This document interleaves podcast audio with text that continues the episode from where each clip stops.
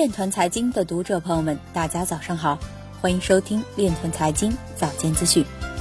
今天是二零一九年三月二十六日，星期二，农历乙亥年二月二十。首先，让我们聚焦今日财经。韩国国会提出振兴和培育区块链促进法案。意大利预讯银行完成首次基于区块链平台的交易。央广网表示。区块链技术可助力内容版权保护。中国市场学会理事表示，保险成为区块链最理想的落地场景之一。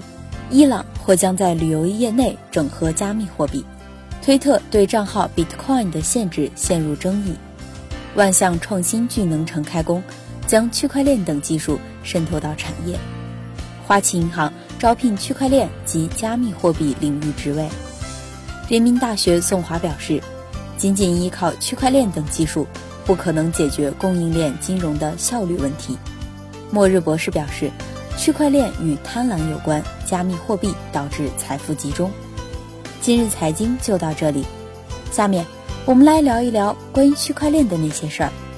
据韩国经济消息，由韩国区块链企业振兴协会。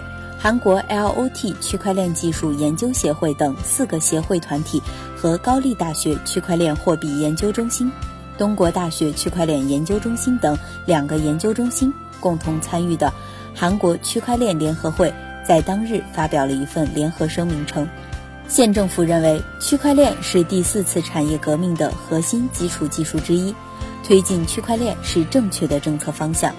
但对于虚拟货币问题，只表现出消极的一面，而将更多的积极因素排除在外，这是错误的政策。县政府对加密货币的法案计划将使国内团体竞争力后退。以上就是今天链团财经早间资讯的全部内容，感谢您的关注与支持，祝您生活愉快，我们明天再见。